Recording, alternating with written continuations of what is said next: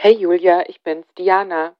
Und ich habe heute mit Dr. Simone Koch gesprochen. Das ist eine Ärztin aus Berlin, die sich sehr mit Autoimmunerkrankungen beschäftigt hat. Und zwar über die Autoimmunthyreoiditis, auch Hashimoto genannt, die nach sich zieht, dass man zu wenig Schilddrüsenhormone hat, also eine Unterfunktion.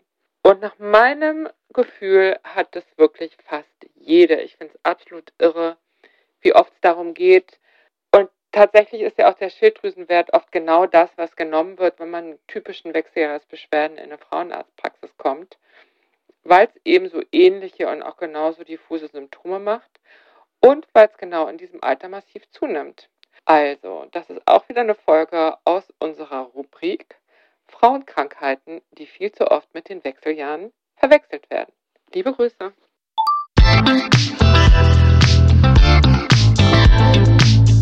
Willkommen zu einer neuen Folge von Meno an mich. Denn dieser Podcast ist für euch, liebe gereifte und interessierte Frauen dieses Landes. Jede Woche sprechen wir mit spannenden Frauen und empowern euch mit Wissen und Inspiration. Wir, das sind Diana Helfrich und Julia Schmidt-Jorzig aus der Brigitte Woman Redaktion.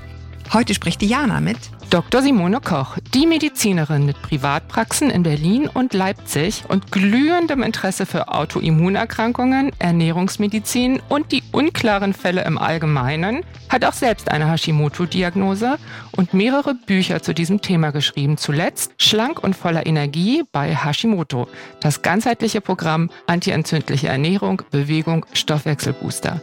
Herzlich willkommen, Frau Dr. Koch. Ich freue mich ganz, ganz doll, dass ich hier sein darf. Ja, ich freue mich vielleicht, weil ich kenne Sie schon sehr lange als Hashimoto- oder Schilddrüsenexpertin, als Autorin und so weiter. Und als wir das Thema dann für Mino an mich besetzen wollten, habe ich gleich an Sie gedacht. Und dann habe ich natürlich angefangen, nach Ihnen zu suchen im Internet, habe festgestellt, Sie sind ein Instagram-Star geworden. Und was ich aber dann auch festgestellt habe, ist, dass sie ja sich thematisch auch total weiterentwickelt haben, also weg vom Hashimoto hin zu den Themen ganz gesunder Leute, nämlich mehr Energie, Longevity, also Langlebigkeit. Und das hat mich dann zusätzlich nochmal ermutigt, weil ich finde, das ist ein total ermutigender Weg. So wie ich es verstanden habe, nehmen Sie ja auch gar keine Schilddrüsenhormone mehr. Ne? Ist das richtig? Das ist richtig, ja. Ich nehme schon relativ lange keine mehr. Okay, super, da kommen wir gleich noch hin. Also als allererstes nochmal vielen, vielen Dank, dass Sie mit uns sozusagen zurückreisen nochmal an die Wurzeln äh, zu Hashimoto, zur Schilddrüse.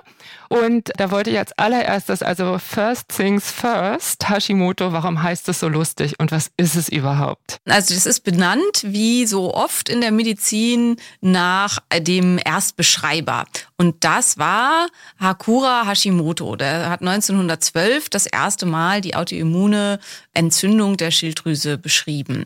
Damals war das mit Autoimmun und so noch nicht so richtig klar, ne, mit Antikörperbildung und so weiter. Aber er hat eben beschrieben, dass die Schilddrüse sich entzündet und sich zunehmend immer weiter zersetzt, so lange bis zum Ende hin überhaupt kein Schilddrüsengewebe mehr da ist. Und das hat sich dann verfestigt. Man ist inzwischen in der medizinischen Nomenklatur so, dass man sagt, wir wollen weg von diesen Bezeichnungen von Erkrankungen nach Meistens muss man Männer? ja sagen, also im, im, nach Männern, genau, meistens mhm. nach weißen Männern. Das ist im Fall von Hashimoto jetzt nicht der Fall, aber in den aller, allermeisten Fällen sind es halt weiße Männer gewesen und das stößt einfach vielen auf und deswegen wollen wir da eigentlich von weg. Deswegen heißt es eigentlich eine Autoimmunthyreoiditis. Das Ding ist, solche Sachen sind natürlich unfassbar hartnäckig und dementsprechend, also genauso wie halt äh, Morbus Alzheimer, also die Alzheimer-Demenz soll halt eigentlich auch nicht mehr nach Alzheimer benannt werden, sondern soll benannt werden als Amyloid-Plaque-Demenz auch das macht kein Mensch. Also weder in der medizinischen Community noch in der Laien-Community. Insofern fürchte ich, es wird halt wohl bei Hashimoto bleiben. Also vielleicht nochmal zur Erklärung, die Thyreoiditis ist die Schilddrüsenentzündung, ne? Genau, ist eine Entzündung der Schilddrüse, ja. Und Autoimmun ist, der Körper bildet Antikörper, also er bildet äh, Stoffe, die dann da andocken, die dem Immunsystem sagen, bitte zerstören. Und im Fall von Autoantikörpern bildet der Körper halt Antikörper gegen das eigene Gewebe, die das Gewebe dann zur Zerstörung markiert und dann zerstört das Immunsystem körpereigenes Gewebe. Und zwar leider nachhaltig. Und warum ist das so ein Problem? Oder anders gefragt, was ist die Rolle der Schilddrüse? Die ist ja so ein bisschen der Boss ne, im Stoffwechsel. Genau, die Schilddrüse ist unser Stoffwechsel-Masterorgan und kümmert sich darum, wie viel Energieleistung gerade gefordert ist, wie viel Energieleistung gebracht wird. Wenn wir jetzt, was weiß ich, rausgehen und es ist kalt draußen, dann wird akut die Schilddrüsenfunktion nach oben gefahren und es wird akut vor allen Dingen auch im peripheren Gewebe mehr T3, das ist das aktive Schilddrüsenhormon, gebildet und die Energieproduktion im Körper fährt nach oben. Das gleiche passiert, wenn man Sport macht oder wenn man viel Stress hat oder so und alles in einer ganz feinen und sauberen Abstufung. Gleichzeitig ist T3, also das aktive Schilddrüsenhormon, mitverantwortlich für die Bildung von Rezeptoren für ganz, ganz viele andere Hormone. Also Rezeptoren sind immer, das ist das Schloss, in dem der Schlüssel dann ansetzen kann und funktionieren kann. Und ohne Rezeptoren ist es halt egal, wie viel ich von einem Stoff habe, die können dann einfach nicht wirken. Und die Bildung dieser Rezeptoren ist, wie gesagt, T3-abhängig. Und das sind unter anderem Stoffe wie Oxytocin, das ist das sogenannte Kuschelhormon, wie Adrenalin und Noradrenalin, das sind die Stresshormone, wie Melatonin, was wir für Schlaf brauchen, Serotonin, was wir für Befriedigung und einfach das Gefühl von genereller mentaler Gleichgewicht und Gesundheit brauchen und viele, viele andere mehr. Und dementsprechend kann man sich schon vorstellen, wenn das fehlt, dass das zu massiven Fehlfunktionen im gesamten Körper führen kann. Also mein Eindruck ist, es bringt eigentlich alles durcheinander und am offensichtlichsten ist dann so eine Energielosigkeit und dass man zunimmt. Würden Sie das auch so? Ist das richtig? Ja, die häufigsten Symptome sind auf jeden Fall extrem hohes Schlafbedürfnis, Energielosigkeit, Wassereinlagerung und Gewichtszunahme. Allerdings muss man sagen, es gibt es halt auch andersrum. Es ist halt eine autoimmune Entzündung und Entzündung kann im Körper auch immer Stress auslösen. Und es gibt auch Menschen, die durch diesen massiven Stress, der da erzeugt wird, eher abnehmen und immer dünner werden, die also eine Appetitlosigkeit daraufhin entwickeln durch die Stresshormone und immer schlanker werden. Es ist das häufigste, aber es, es gibt halt eben auch die anderen. Also das ist ganz, ganz wichtig, weil es wird davon ausgegangen, nach einer Stichprobe in den USA haben in etwa zehn Prozent der Gesamtbevölkerung Schilddrüsenantikörper und nur 0,7 davon haben eine klinische Hypothyreose und sind halt eben auch erkannt. Und das heißt, es gibt eine unglaublich hohe Dunkelziffer. Und deswegen finde ich es ganz, ganz wichtig, dass wir jetzt nicht sagen, man hat auf jeden Fall eine Gewichtszunahme, wenn man eine Hashimoto-Thyreoiditis hat, weil wenn man halt ganz viele von den anderen Symptomen hat und man hat, nimmt aber kein Gewicht zu, kann es trotzdem sein, man hat eine Hashimoto-Thyreoiditis. Also vielleicht nochmal zur Erklärung, die Antikörper sind dann sowas wie ein Beweis dass da was nicht richtig läuft. Also dass der Körper sozusagen gegen eigenes Schilddrüsengewebe Antikörper entwickelt und das braucht man zur Diagnose von Hashimoto, ne? Ist das richtig? Genau, das stimmt. Wobei man auch hier leider sagen muss, also das ist, finde ich halt immer ganz, ganz wichtig. Also nichts in der Wissenschaft, in der Medizin ist 100 Prozent. Egal welchen Test man macht, es gibt halt immer Leute, die nicht davon erfasst werden. Und wir gucken am häufigsten nach den Thyroxinperoxidase-Antikörpern. Das ist ein Enzym in der Schilddrüse, gegen das der Körper dann eben Autoantikörper bildet und dann da andockt und dann die Zellen, die dieses Enzym produzieren, produzieren, zerstört. Alternativ dazu gibt es auch noch Thyroglobulin-Antikörper. Das Thyroglobulin ist das Taxi, was die Schilddrüsenhormone durch den Körper transportiert und das kommt natürlich auch im größten Anteil in der Schilddrüse vor und kann dann eben auch angegriffen werden. Die beiden Antikörper können wir untersuchen. Wir wissen aber inzwischen auch von anderen Antikörpern, die können wir noch nicht nachweisen. Also hierfür gibt es noch keine Tests. Und da sind dann Menschen, die haben alle Symptome der Hashimoto-Thyreoiditis. Tendenziell ist auch, wenn man dann einen Ultraschall draufhält, also Ultraschall ist eigentlich der sogenannte Goldstandard. Das heißt immer das, was man eigentlich unbedingt machen sollte, um eine Diagnose zu stellen. Und dann sieht man auch das entzündliche Bild einer autoimmunen Thyreoiditis aber wir finden im Blut keine Antikörper. Und das ist dann die sogenannte seronegative Autoimmunthyreoiditis. Und die gibt es auch. Also die, das, mhm. die macht in etwa so zwei bis drei Prozent aller Autoimmunthyreoiditiden aus. Ja, und ist natürlich dementsprechend schwieriger zu diagnostizieren. Also da haben wir wieder die hohe Dunkelziffer. Ne? Mhm. Wenn ich das halt höre, Gewichtszunahme, man fühlt sich schlapp, man fühlt sich unwohl, man merkt, irgendwas verändert sich und stimmt hier nicht. Ja, das sind ja irgendwie auch typische Symptome der hormonellen Umstellung der Wechseljahre, die ja auch so oft gar nicht zugeordnet werden. Also man hat es und man weiß nicht, was ist hier eigentlich Sache. Und das heißt ja auch, dass beides ja oft miteinander verwechselt wird. Sehen Sie das auch so?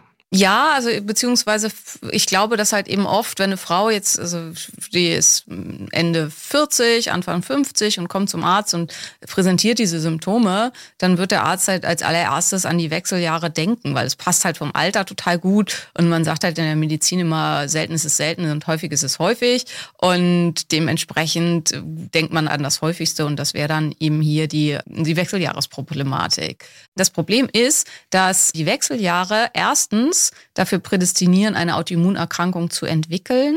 Also tatsächlich ist ab 50 aufwärts bei Frauen die Rate, also wenn man da diese Kohorte testet auf Antikörper, haben wir tatsächlich eine Antikörperrate von 20 bis 25 Prozent. Das heißt, die Menge an Menschen, die eine autoimmune Thyroiditis entwickeln, schießt dramatisch nach oben.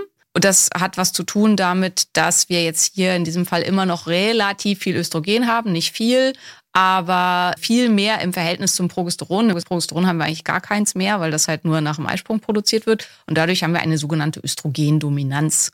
Und Östrogen muss vom Körper über bestimmte komplizierte Systeme abgebaut werden. Und wenn dieser Abbauprozess nicht sauber funktioniert, und der funktioniert in der heutigen Welt aus verschiedenen Gründen ganz oft nicht gut, dann bilden sich sogenannte toxische Metaboliten. Und diese toxischen Metaboliten erhöhen das Risiko, eine Autoimmunerkrankung zu bekommen oder eben im schlimmsten Fall auch eine Krebserkrankung und sind wahrscheinlich einer der Gründe, also genau wissen wir das alles noch nicht so zu 100 Prozent, aber sind ziemlich sicher einer der Gründe, warum eben Frauen nach den Wechseljahren so eine hohe Zunahme haben an bestimmten Krebserkrankungen und so eine hohe Zunahme haben an Autoimmunerkrankungen und vor allen Dingen der Autoimmunthyroiditis. Und ein zweiter Punkt ist, dass die sich gegenseitig beeinflussen. Das heißt, die Schilddrüse hat ganz, ganz viele Östrogenrezeptoren auch und der Eierstock hat ganz, ganz viele Schilddrüsenhormone. Hormonrezeptoren, äh, ja, und das heißt, wenn ein Organ von den beiden nicht richtig funktioniert, dann kommt das Gleichgewicht durcheinander. Und wenn plötzlich eben das Östrogen wegfällt, dann hat das auch Einfluss auf die Schilddrüse, dass die Schilddrüse in Anführungsstrichen noch schlechter oder halt eben deutlich schlechter arbeitet als vorher. Das muss jetzt gar nicht unbedingt durch eine Autoimmunthyroiditis bedingt sein, ist aber eben einer der Gründe, warum Frauen in den Wechseljahren oft das Gefühl haben, dass sich an ihrem Stoffwechsel irgendwas dramatisch verändert hat und dass sie plötzlich überhaupt nicht mehr so essen können wie vorher, viel schneller zunehmen, weil hier eben tatsächlich auch eine Verminderung der Schilddrüsenhormonproduktion durch die Verminderung der Eierstocksfunktion stattfinden kann. Also mir kommt das vor wie so ein bisschen so ein Henne- oder Ei-Problem. Ne? Das heißt ja immer, wer ne, nicht so eine gute Schilddrüsenfunktion hat, tut sich schwerer mit hormonellen Übergängen, also auch nach der Schwangerschaft und so weiter. Und umgekehrt, ja. zugleich steigen die Zahlen einfach in der Lebensmittel für diese Autoimmunentzündung. Und da fragt man sich halt schon, ja, okay, also irgendwas stimmt nicht, aber wie gehe ich jetzt dagegen vor? Also wo kann ich angreifen? Und die Frage, die mich dazu beschäftigt hat, haben Sie Erfahrung aus Ihrer Praxis, Frauen, die eben halt Hashimoto haben und die dann anfangen mit einer Hormonersatztherapie? Was würden Sie sagen, macht das mit der Schilddrüsenfunktion? Das macht die Schilddrüsenfunktion tendenziell auf jeden Fall besser, vor allen Dingen, wenn ich eine kombinierte bioidentische Hormonersatztherapie mache. Das heißt, wenn ich bioidentisches Progesteron gebe, bioidentisches Progesteron erhöht die Sensitivität für T3, so dass halt eben auch, wenn nicht so viel Schilddrüsenhormone da sind, das dann besser angreifen kann an der Zelle, an den Rezeptoren und eine bessere Wirkung erzielt. Und zum anderen durch die Zugabe von Östrogen arbeitet die Schilddrüse halt eben auch wieder entsprechend besser. Das heißt, ich kann schon eine deutliche Besserung an beiden Punkten erreichen. Andersrum muss ich aber auch gegen die Autoimmune Thyroiditis selber vorgehen und sollte halt versuchen, dass ich hier eine Verbesserung der Autoimmunlage erreiche, eine gute hormonelle Einstellung erreiche und so weiter. Ich finde mit diesen hohen Ei-Problemen, also immer, der Mensch wünscht sich natürlich immer, dass man das ursprüngliche Problem herausfindet. Das ist aber oft nicht möglich. Also es ist oft nicht möglich festzustellen, was war denn jetzt zuerst da. Und aus meiner Sicht ist das auch völlig egal. Also wenn ich klimakterische Beschwerden habe und Schilddrüsenbeschwerden, muss ich beides behandeln. Punkt. Und es ist ja, was klimakterische Beschwerden angeht, immer noch diese ganz, ganz große Angst vor der Zunahme an Krebserkrankungen, äh, entstanden aus den Ergebnissen der Women's Health Study. Man muss aber sagen, wenn man die Women's Health Study halt sauber auswertet, was dann ja später gemacht wurde, dann kam es zu einer Erhöhung des Risikos von zwei Promille. Das heißt, zwei von tausend Frauen mehr sind an einer Krebserkrankung erkrankt bei einer Behandlung. Und das ist halt auch ganz, ganz wichtig mit nicht bioidentischen Hormonen.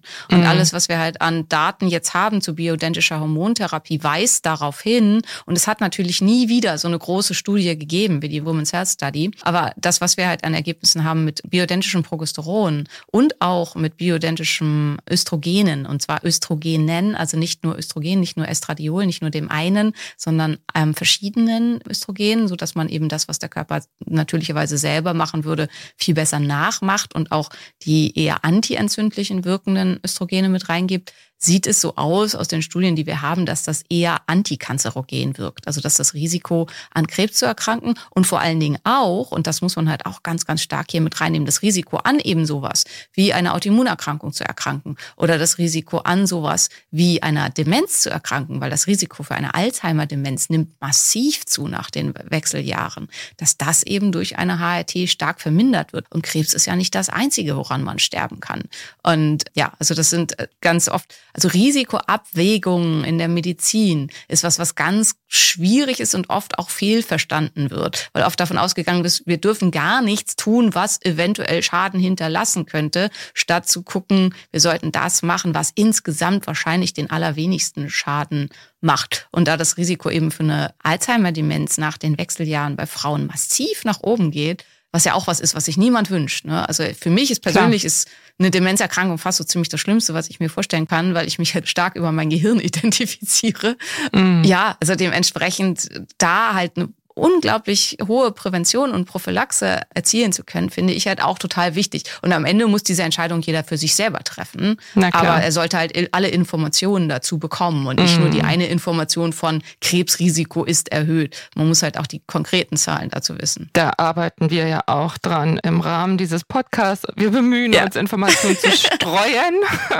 und die, äh, ja, was Sie sagten mit diesen anderen Östrogenen, da muss ich mich mal nochmal schlau machen. Also und der antientzündlichen Komponente. Ich wollte jetzt noch mal auf einen anderen Punkt hinaus. Und zwar heißt es ja immer so schön, eine Autoimmunerkrankung kommt selten allein. Mhm. Dahinter steckt die Frage, was sind denn die Risiken? Was prädestiniert ein? Wo sollte man, also wer sollte aufpassen? Wer sollte vielleicht genau jetzt sich denken, hm, ich sollte vielleicht mal meine Schilddrüsenhormone checken lassen? Ja, also was prädestiniert ein, das Risiko für eine Autoimmunerkrankung, eine Autoimmunerkrankung zu entwickeln, ist deutlich erhöht bei Insulinresistenz.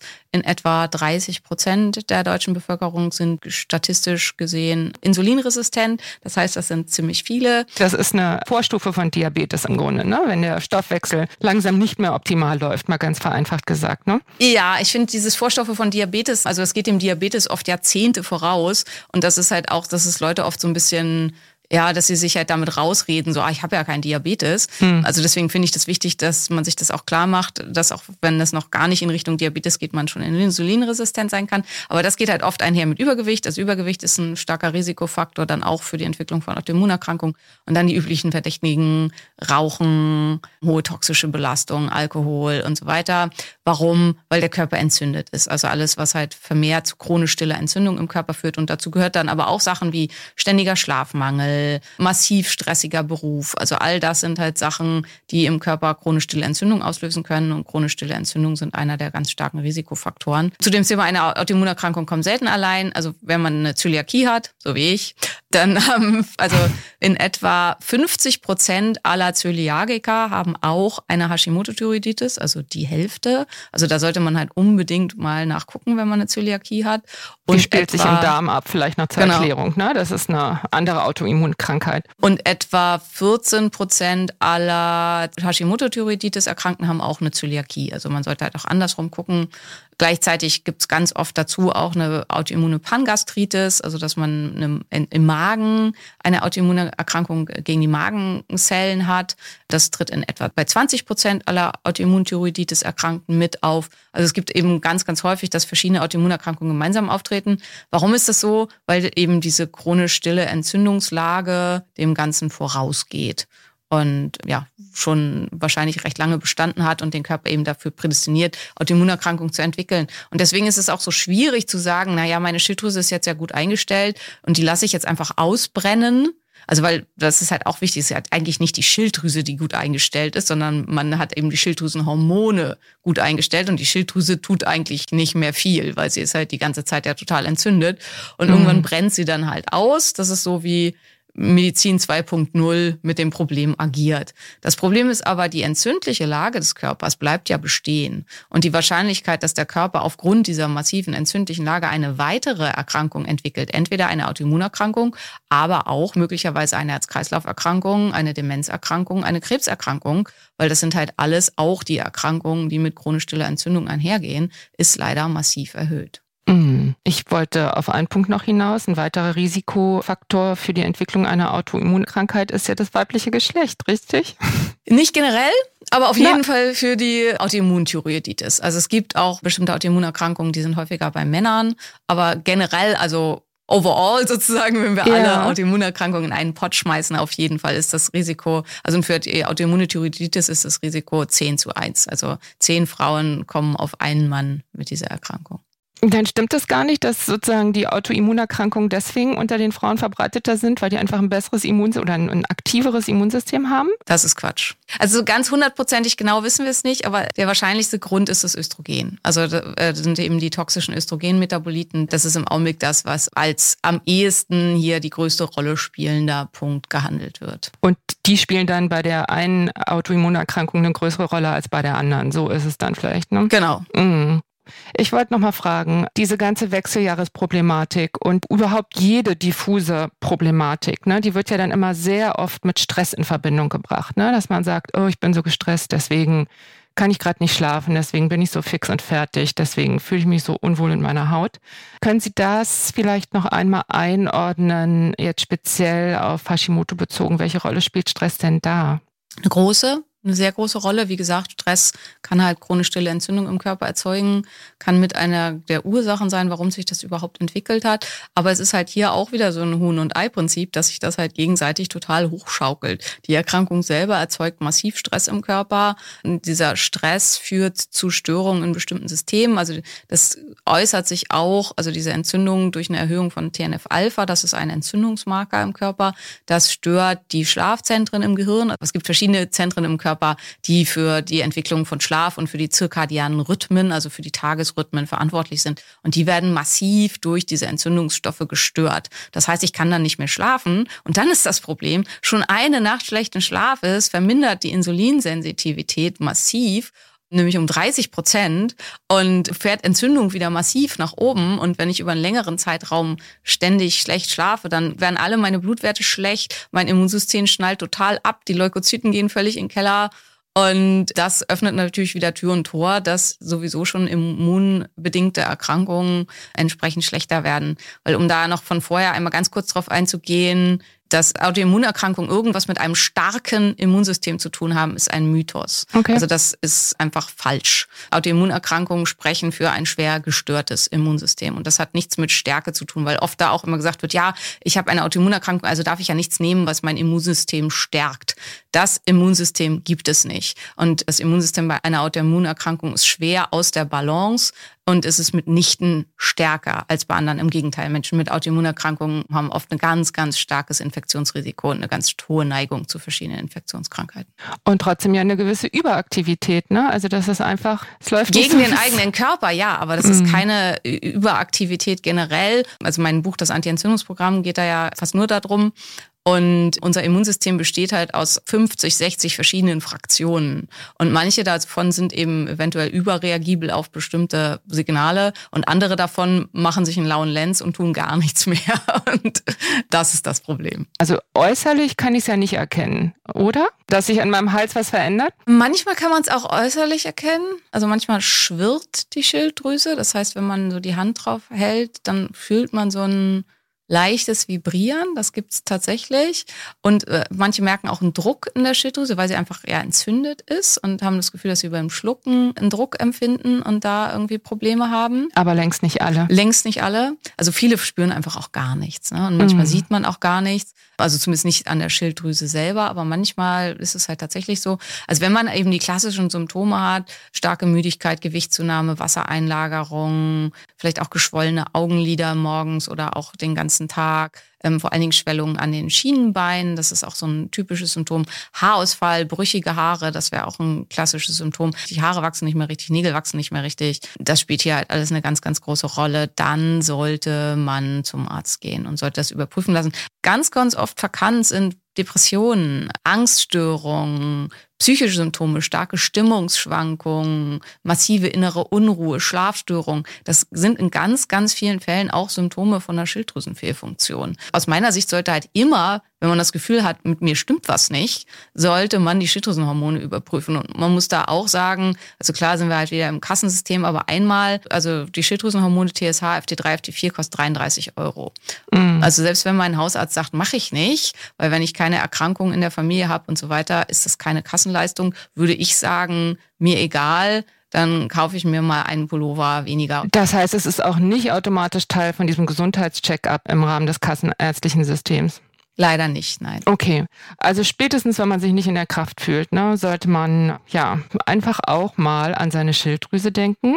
Ich habe da ja in den letzten Tagen doch ganz schön viel dazu gelesen und ich finde es total auffällig, wenn man sich die offiziellen Infos so anguckt, die Website zum Beispiel gesundheitsinformation.de oder auch die Infobroschüren von der Deutschen Gesellschaft für Endokrinologie, dann ist das Ganze irgendwie immer so total klar. Dann steht da Hashimoto ist eine autoimmunbedingte Unterfunktion der Schilddrüse und man ersetzt dann die Hormone. Alles total handelbar, keine weiteren Einschränkungen, wenn man denn lebenslang eben Hormone nimmt. Ne? Und wenn man sich dann aber im Netz umguckt und vor allem auf den sozialen Medien, dann stellt sich das alles total anders dar. Dann liest man halt doch sehr, sehr oft, dass es nicht so einfach ist mit der Einstellung. Man liest von diesen chronischen Entzündungen und von Darmproblemen. Also bei vielen ist ja auch der Wunsch einfach riesengroß, ohne Tabletten auszukommen. Und deswegen würde ich so gern auch nochmal jetzt überschwenken auf das Thema Ernährung. Also mhm. auch da in der Broschüre der Deutschen Gesellschaft für Endokrinologie steht dick und fett, es gibt keine wissenschaftlich überprüften Ernährungsempfehlungen für Menschen mit Hashimoto-Thyreoiditis. Aber ich würde gerne mal die Tür jetzt hier ein bisschen weiter aufmachen. Also was würden Sie denn für alle, die jetzt vielleicht schon ähm, wissen, dass Sie damit ein Thema haben, was würden Sie denn generell jeder Patientin raten, bei der Ernährung zu beachten? Kann man da so ganz allgemeine Empfehlungen vielleicht auch geben? Also ich würde eigentlich schon jedem raten, mal erst für einen Zeitraum X auf die häufigsten sogenannten Trigger Foods, also die halt in Autoimmuntrigger sein können, zu verzichten. Der häufigste und wichtigste ist Gluten. In Studien wird eine Reagibilität auf Gluten bei Hashimoto-Thyreoiditis angegeben von etwa 70 bis 100 Prozent. Also 100 Prozent kann ich persönlich nicht bestätigen in meiner klinischen Erfahrung, aber schon sehr, sehr, sehr viele reagieren eben auf Gluten und auch auf dem Gluten verwandte andere Eiweißstoffe in Getreide, also zum Beispiel in Reis oder in Gersten und Roggen. Mhm. Und die spielen halt hier eine ganz, ganz große Rolle. Zweiter ganz häufiger Stoff ist Casein und zwar das Alpha-1-Casein aus Kuhmilch. Hier wird eine 50 50-prozentige Reagibilität darauf angegeben als Triggerfood. Und dann gibt's halt Reaktionen zum Beispiel auf Hülsenfrüchte. Da wird so von etwa 20 Prozent ausgegangen. Nüsse und Saaten wird auch so von 20 Prozent ausgegangen. Und dass man die halt eben erstmal, und das ist ganz, ganz wichtig, hier geht's wirklich um erstmal, um kurzfristig, komplett meidet, dann später wieder einführt und guckt, okay, macht mir das Symptome, geht's mir damit besser, schlechter. Bei manchen sieht man tatsächlich auch eine deutliche Verbesserung in den Antikörpern. Und wenn die dann halt wieder hochschnellen, dann weiß man, okay, das war ein Triggerfood. Und dann kann man da entsprechend rangehen. Und dieses, dass es dazu keine wissenschaftlichen Daten gibt, das stimmt einfach nicht. Also es gibt halt noch keine großen Umbrella-Studien oder Studien von einer Größenordnung wie jetzt die Women's Health Study, wo im Zehntausende, ja, ne? Zehntausender-Bereich Menschen untersucht wurden. Aber es gibt schon eine Fülle von Studien zu dem Thema, die ziemlich klar zeigen, dass das in die Richtung geht. Und es gibt halt auch einige, also Umbrella-Studie ist meine Auswertung von diversen Metastudien. Es gibt äh, aber einige Meta-Analysen, die halt eben auch sehr schön zeigen, dass es einen starken Zusammenhang gibt zwischen Darmgesundheit und Autoimmunerkrankungen, vor allen Dingen auch der Hashimoto-Thyreoiditis und auch einen starken Zusammenhang zwischen direktem Triggerfoods, die direkt zu einem Antikörperanstieg führen. Nochmal einmal ganz kurz zwischengefragt, 20 Prozent Reagibilität oder 70 bei Gluten. Das bedeutet, 70 Prozent der PatientInnen reagieren auf Gluten. Genau. Und dann wie? Die Reaktionen sind ganz, ganz unterschiedlich. Also es kann halt zum Antikörperanstieg kommen und dass die Schilddrüse dann ja mit einer erhöhten Entzündung reagiert. Das wäre das, was ja als am problematischsten eventuell in Bezug auf die autoimmune Thyroiditis empfunden wird. Es kann aber auch sein, es kommt eben sonst zu einer Erhöhung der entzündlichen und Autoimmunlage, zu Fließschnupfen, zu Erschöpfungserscheinungen, zu manchmal auch Magen-Darm-Symptomen, zu Hauterscheinungen. Also was auch immer, ne? In Alles kurz mögliche. gesagt, oder? Genau. Mhm. Also wieder schön diffus. Ich wollte auch noch einmal klären, wir hatten eben die Zöliakie, die Immun Autoimmunerkrankung im Darm. Das ist ja eine absolute Glutenunverträglichkeit. Damit hat das aber nichts zu tun. Also Nein. auch diejenigen, die keine Zöliakie-Diagnose haben, reagieren eben halt auf Gluten einfach mit einem diffusen oder viele von ihnen reagieren mit einem diffusen Symptombild. Genau. Ähm, das ist zumindest was, wo man da mal hindenken kann genau. und was man mal ausprobieren kann, ob es einem damit besser geht. Ne? Hier stehen verschiedene Sachen dahinter. Also es kann eine Typ-4-Allergie sein, das ist das häufigste. Das ist eine T-Zell getriggerte, IgG getriggerte Allergie.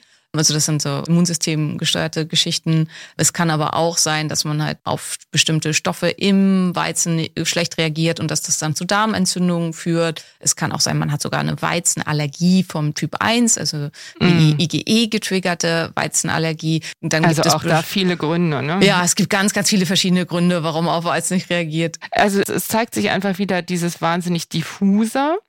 Was mir noch aufgefallen ist, das sind ja zum Teil total gesunde Lebensmittel, Hülsenfrüchte, ne? Das lernt man ja überall. Hülsenfrüchte, super Proteinquelle und eben halt alle, die pflanzliche Proteine suchen, landen irgendwann bei Hülsenfrüchten.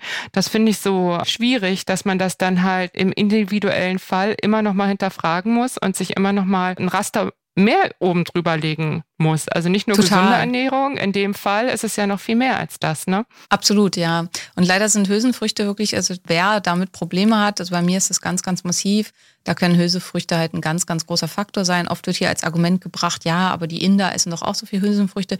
Das ist richtig. Tatsächlich ist Indien aber auch das Land mit der höchsten Autoimmunerkrankungsrate weltweit. Ach, wirklich? Also. Das hätte ich ja nicht gedacht. Insofern muss man, also die Hemagglutinine sind das aus den Hülsenfrüchten, können halt tatsächlich problematisch sein. Und man kann halt auch ganz viel tun, um die zu deaktivieren. Also das ist dann für viele Menschen, für mich leider nicht. Ich habe alles probiert, aber ähm, auch wieder verträglich wird. Und für viele geht es dann eben mit entsprechenden Maßnahmen. Das kann sowas sein wie Druckkochtopf oder okay. Einweichen oder mit bestimmten Algen zusammenkochen, die dann diese Stoffe da rausziehen und so. Man kann vieles machen, um die dann auch wieder verträglich zu machen. Weil grundsätzlich in der Tat sind Hülsenfrüchte ein tolles Nahrungsmittel, ein günstiges Nahrungsmittel auch, was halt ganz viel an Nährstoffen zur Verfügung stellt.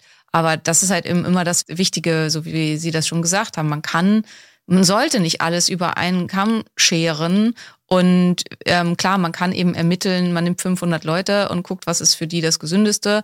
Also teilt das durch die 500 und sagt dann, das ist für alle 500 so. Das ist aber eben nicht so. Also mhm. am Ende ist halt die Verteilungskurve ganz, ganz breit, was für wen geht und was für wen nicht geht. Mhm. Ich wollte nochmal fragen, antientzündliche Kosten. Ne? Wir haben oft jetzt, oder das Stichwort Entzündung fiel ja jetzt sehr, sehr oft und es leuchtet ja auch total ein, wenn man Schilddrüse entzündet ist und womöglich noch viel mehr, dass man da mal drüber nachdenkt, welchen Einfluss hat die Ernährung da drauf? Können Sie das einmal erklären? Was ist eine antientzündliche Kost? Sind das einfach möglichst viele bunte Gemüse, die Radikale abfangen? Oder ich versuche das mal zusammenzufassen. Also da könnte man locker zwei bis drei Stunden drüber reden. Tue ich da ja können wir noch mal eine eigene Podcast-Folge drüber machen. Genau. Also ein Punkt sind auf jeden Fall die bunten Gemüse. Oder das ist ja dieses typische Eat the Rainbow, also so viele verschiedene Farben mhm. wie möglich. Warum? Farben haben in Gemüse stehen für verschiedene sekundäre Pflanzenstoffe, für verschiedene Flavonoide und die haben halt zum Teil eine antioxidative Wirkung, haben aber zum Teil auch ganz viele andere direkt antientzündliche Wirkungen. Und desto mehr wir davon konsumieren, also von, vor allen Dingen von vielen unterschiedlichen, desto eher hat das ein positives Ergebnis. Das ist das eine. Dann ist ein ganz wichtiger Punkt, Meiden von gesättigten Fettsäuren, also von einem Überschuss, nicht insgesamt, sondern von einem Überschuss an gesättigten Fettsäuren und Omega-6-Fettsäuren, weil die wirken im Endergebnis, also am Ende der Synthesekette werden sie zu Arachidonsäure. Arachidonsäure ist eine Fettsäure in unserem Körper, die für die Produktion von ganz stark entzündlichen Stoffen verantwortlich ist. Und unser Körper kann leider aus gesättigten Fetten nur in die Richtung bilden. Die antientzündlichen Fettsäuren, die wir auch brauchen, die aus Omega-3-Fettsäuren gebildet werden, die kann unser Körper selber nicht bilden. Das heißt, wann immer ich mhm. gesättigte Fette im Überschuss zu mir nehme, kann das eben proentzündlich wirken. Also da auch ganz wichtiger Punkt. Und dann kommen wir schon zum nächsten. Gesättigte Fette, ganz kurz zwischengeschoben, das ist vor allen Dingen in Fleisch und tierischen Produkten, richtig? Ja, wobei auch Kokosöl einen ganz hohen mhm. Anteil an gesättigten Fetten hat. Und also ich habe gerade ein Seminar gehalten mit einer befreundeten Wissenschaftlerin. Die haben ganz viele Sachen da ausgewertet und die kriegen selten so schlechte Fettprofile wie von Veganern. Und das liegt Ach, halt wirklich? an der massiv hohen Konsum von Kokosfett bei Veganern. Also, weil das ist ja oft diese Idee, wenn ich vegan esse, habe ich automatisch kaum gesättigte mhm. Fettsäuren. Das ist leider nicht der Fall, wenn man den sogenannten Junkfood-Veganismus betreibt. Okay, das ähm, gibt's auch.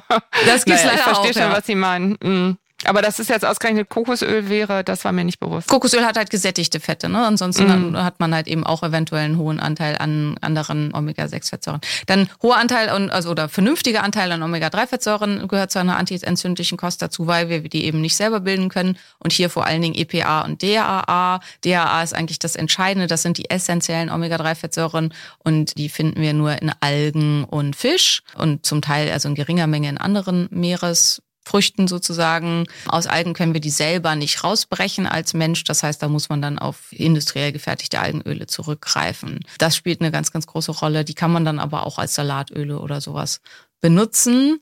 Meidung von Triggerfoods und da gibt's halt eben so Klassiker wie Milch, Eier, Weizen beziehungsweise Getreide, Pseudogetreide, Nüsse, Samen, Saaten. Das sind so die Klassiker, die bei vielen, vielen Menschen Entzündung verursachen und hier auch wieder. Aber eben auch nicht bei allen. Ne? Genau. Also das sind statistische das dieses, Größen. Mm, das sind halt mm. eben dieses, und ich würde die tendenziell am Anfang einmal alle meiden und dann muss ich halt rausfinden, was passt für mich gut. Und es gibt bestimmte Anhalte, was für einen selber gut passen könnte oder nicht. Also zum Beispiel die genetische Ethnie, woher man kommt. Ja, vielleicht auch in der Familie, wer verträgt da was gut. Aber prinzipiell muss man halt tendenziell ausprobieren und testen. Also es gibt halt auch verschiedene Tests dazu. Und ganz, ganz wichtig ist, es macht keinen Sinn, zu versuchen, jedem alles zu verbieten. Also da gibt's ja auch in der Hals-Community dann so Beschreibungen, wo gesagt hat, du, bei Hashimoto darfst du nicht. Das war, als ich angefangen habe mit dem ganzen Kram, war ich ganz so, was, Sie essen das? Das darf man doch nicht bei Hashimoto. Wo ich dann immer sage, wer sagt denn das? Wer kommt mm. und hüpft auf meinen Teller und verbietet mir das zu essen, wenn ich mm. das hervorragend vertrage? Und man kann das relativ einfach zusammenfassen auch, also und dann keine industriellen verarbeiteten Sachen, weil da halt wahnsinnig viel proentzündliche Stoffe drin sind, sei es in Form von Pseudoallergenen, von diversen Xenohormonen, also künstliche Stoffe, die eine hormonartige Wirkung haben, diverse Farbstoffe, alles Mögliche. Alles nicht gut. Was man alles mhm. nicht konsumieren sollte. Das genau. leuchtet ja irgendwie auch ein. Also eine antientzündliche Ernährung bedeutet auch, ist nichts, was deine Urgroßmutter nicht als Nahrungsmittel erkannt hätte. Oder auch alles, was mehr als drei Zutaten auf der Packung hat, ist eher nicht empfehlenswert. Mm, okay, das war jetzt ein ganz, ganz kurzer Anderes. Ich meinte das übrigens ernst. Also wenn Sie Lust haben, dann können wir gerne noch mal eine Folge über antientzündliche Ernährung sehr, sehr. Gerne. Sie taucht ja, sie taucht ja überall, überall auf. Ne? Also sie ist ja im Grunde genommen die Antwort auf sehr viele Fragen, gesundheitliche Fragen. Ich würde jetzt ganz gerne zum Abschluss noch einmal persönlich fragen. Also von diesen Dingen, die wir jetzt besprochen haben, was würden Sie denn sagen, war für Sie das, was den Unterschied gemacht hat? Also wo dann spürbar wurde, okay, jetzt kriege ich meine Schilddrüse Schilddrüse in den Griff? Also ich habe das alles gemacht. Also äh, mein Lebensstil ist halt komplett darauf ausgerichtet, so gesund wie möglich zu sein. Also meine Ernährung ist super clean. Ich habe Schlaf ganz, ganz stark verändert. Also klar, Schlaf war für mich ein riesen Gamechanger. Erstmal weg vom typischen Assistenzarzt, der 120 Stunden die Woche arbeitet und eigentlich gar nicht schläft zu mein Schlaf ist mir heilig und ich gehe halt jeden Abend um 10 ins Bett und gucke, dass ich immer so lange schlafen kann, wie mein Körper möchte. Das heißt, ich stelle mir halt eigentlich nie einen Wecker. Erfreulicherweise brauche ich relativ wenig Schlaf. Das heißt, ich bin meistens so gegen 5.30 Uhr bis 6 wach und habe dann halt auch viel vom Tag. Aber bei Schlaf war ganz, ganz wichtig für mich Koffeinverzicht. Ähm, ich reagiere super empfindlich auf Koffein. Ich hatte ganz, ganz, ganz lange mit massiven Schlafstörungen zu tun. Koffein wegzulassen war ein Gamechanger. Ich habe im Rahmen meiner Hashimoto-Thyreoiditis 35 Kilo zugenommen gehabt. Die habe ich halt komplett wieder oh. abgenommen mhm. und dann auch dauerhaft gehalten. Also seit 2017 halte ich mein Gewicht. Das spielte eine ganz, ganz große Rolle im Heilungsprozess. Meidung von allen möglichen ungünstig sich auf den Körper auswirkenden anderen Stoffen. Beruflich gucken, dass ich halt Sachen mache, die mir wirklich Spaß machen. Das heißt nicht, dass ich keinen Stress habe. Ich würde sagen, ich führe ein extrem stressiges Leben, aber ich versuche das halt an verschiedenen Stellen auszugleichen und ich versuche für eine gute Resilienz zu sorgen. Und dann sind so die, die, die Kirschen auf der Torte, sage ich immer, ähm, extrem gute Nährstoffversorgung. Das, ich überprüfe vierteljährlich meine ganzen Mikronährstoffe, arbeite dann halt auch viel mit Nahrungsergänzungsmitteln verschiedenster Art. Also ich nehme täglich ich würde fast sagen, 30 verschiedene Nahrungsergänzungsmittel oder so und bin da halt ganz dicht dran, Ich gehe regelmäßig in die Sauna, also zwei, drei, viermal die Woche. Ich mache Kryotherapie, also Eisbaden ganzjährlich, wow. weil ich halt auch eine Kryo-Einheit habe. Ich mache Sport. Sport wird total unterschätzt in dem Ganzen, also Kraftsport. Und das war auch mit einer der Gamechanger. Ich habe 2015, glaube ich, wieder angefangen mit Kraftsport was ich zwei Jahre lang durch meine Autoimmunerkrankung gar nicht mehr gemacht habe, weil ich immer dachte, ich muss mich schonen, schonen, schonen. Auch das hat mich wahnsinnig vorangebracht in diesem ganzen Prozess. Aber am Ende muss man sagen, jeweils nur eins von all diesen Dingen hätte nicht geholfen. Also es ist das mhm. alles zusammen.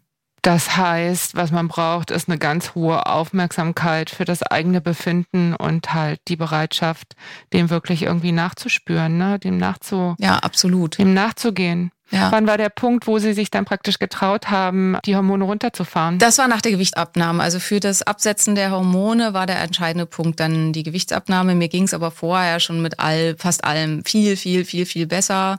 Dann ist halt, äh, ich habe eine seronegative Hashimoto-Thyreoiditis. Das heißt, bei mir kann man halt die Antikörper nicht angucken, um zu gucken, wie das da ist. Aber bei mir waren diverse andere Immunparameter massiv erhöht. Und die waren dann halt alle wieder im Gleichgewicht. Und ich habe mich auch sehr im Gleichgewicht gefühlt. Und ich sage immer, eine große Wohnung braucht eben viel mehr Heizung, um warm zu werden, als eine kleine Wohnung. Und so ist es halt auch mit dem Körper. Ein sehr großer Körper braucht viel mehr Schilddrüsenhormone als ein kleiner Körper. Und ich habe dann eben von 87 Kilo auf 55 Kilo reduziert, was ja eine erhebliche Gewichtsabnahme ja, wow. ist. Mhm. Und dann war ich eine kleine Wohnung. Ja, verstehe. Und dann reichte das Restschilddrüsengewebe, was ich noch habe, was jetzt eben auch wieder völlig gesund und funktionstüchtig aussieht. Also auch im Ultraschall sieht meine Schilddrüse absolut nicht entzündet und völlig gesund aus. Man kann die Narben erkennen und ähm, ich habe auch Zysten aus diesen narbigen Prozessen aber der Rest Schilddrüsengewebe sieht völlig gesund und gut aus. Das reichte dann wieder aus, um die kleine Wohnung zu beheizen. Für die große Wohnung reichte das Schilddrüsengewebe nicht. Mhm. Und das ist halt auch, was immer wichtig ist. Ja. Okay, also das finde ich jetzt einen sehr ermutigenden Abschluss von unserem Gespräch zum Ausstieg so. Wobei wir ja beide wissen, dass Abnehmen halt auch nicht so einfach nee, ist. Ne? Leider aber, nicht. aber vielleicht ist das eine zusätzliche Motivation, beziehungsweise ich finde es halt immer gut, wenn man überhaupt selbst eine Möglichkeit hat, was zu verändern. Und deswegen danke ich Ihnen dafür diese kurze Zusammenfassung nochmal von Ihrem ganz persönlichen Weg daraus. Und überhaupt danke ich Ihnen für das Gespräch. Vielen Dank für die Zeit, die Sie sich genommen haben. Und danke auch. Vielen, ja, vielen also ich melde mich nochmal wegen der antientzündlichen Ernährung. Ich glaube, das müssen wir uns nochmal genauer anschauen. Sehr, sehr, sehr gerne. danke, Frau Dr. Koch. Alles Gute und tschüss. Ebenso. tschüss. Und euch vielen Dank fürs Zuhören. Wir freuen uns über Post von euch an podcast.brigitte.de. Schreibt uns, was euch berührt, entsetzt, freut und bewegt oder einfach so, um uns Feedback für den Podcast zu geben. Und wenn ihr uns eure Geschichte erzählen wollt, gerne eine Mail an podcast.brigitte.de. Wir freuen uns drauf. Und bitte bewertet uns auf den Plattformen, verteilt Sternchen und am besten schreibt was. Das hilft uns, dass wir weitermachen können mit Mino an mich. In diesem Sinne, viele Grüße aus der Mitte des Lebens. In der nächsten Folge ist Julia Schmidt-Jorzig wieder dran. Eure Diana Helfrich.